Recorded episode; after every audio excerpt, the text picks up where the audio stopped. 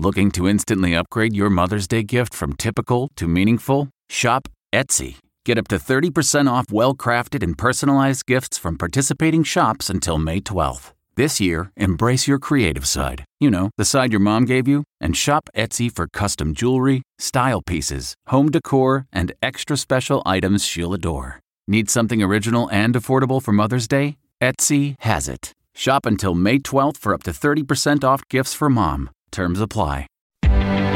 Reporter's Notebook.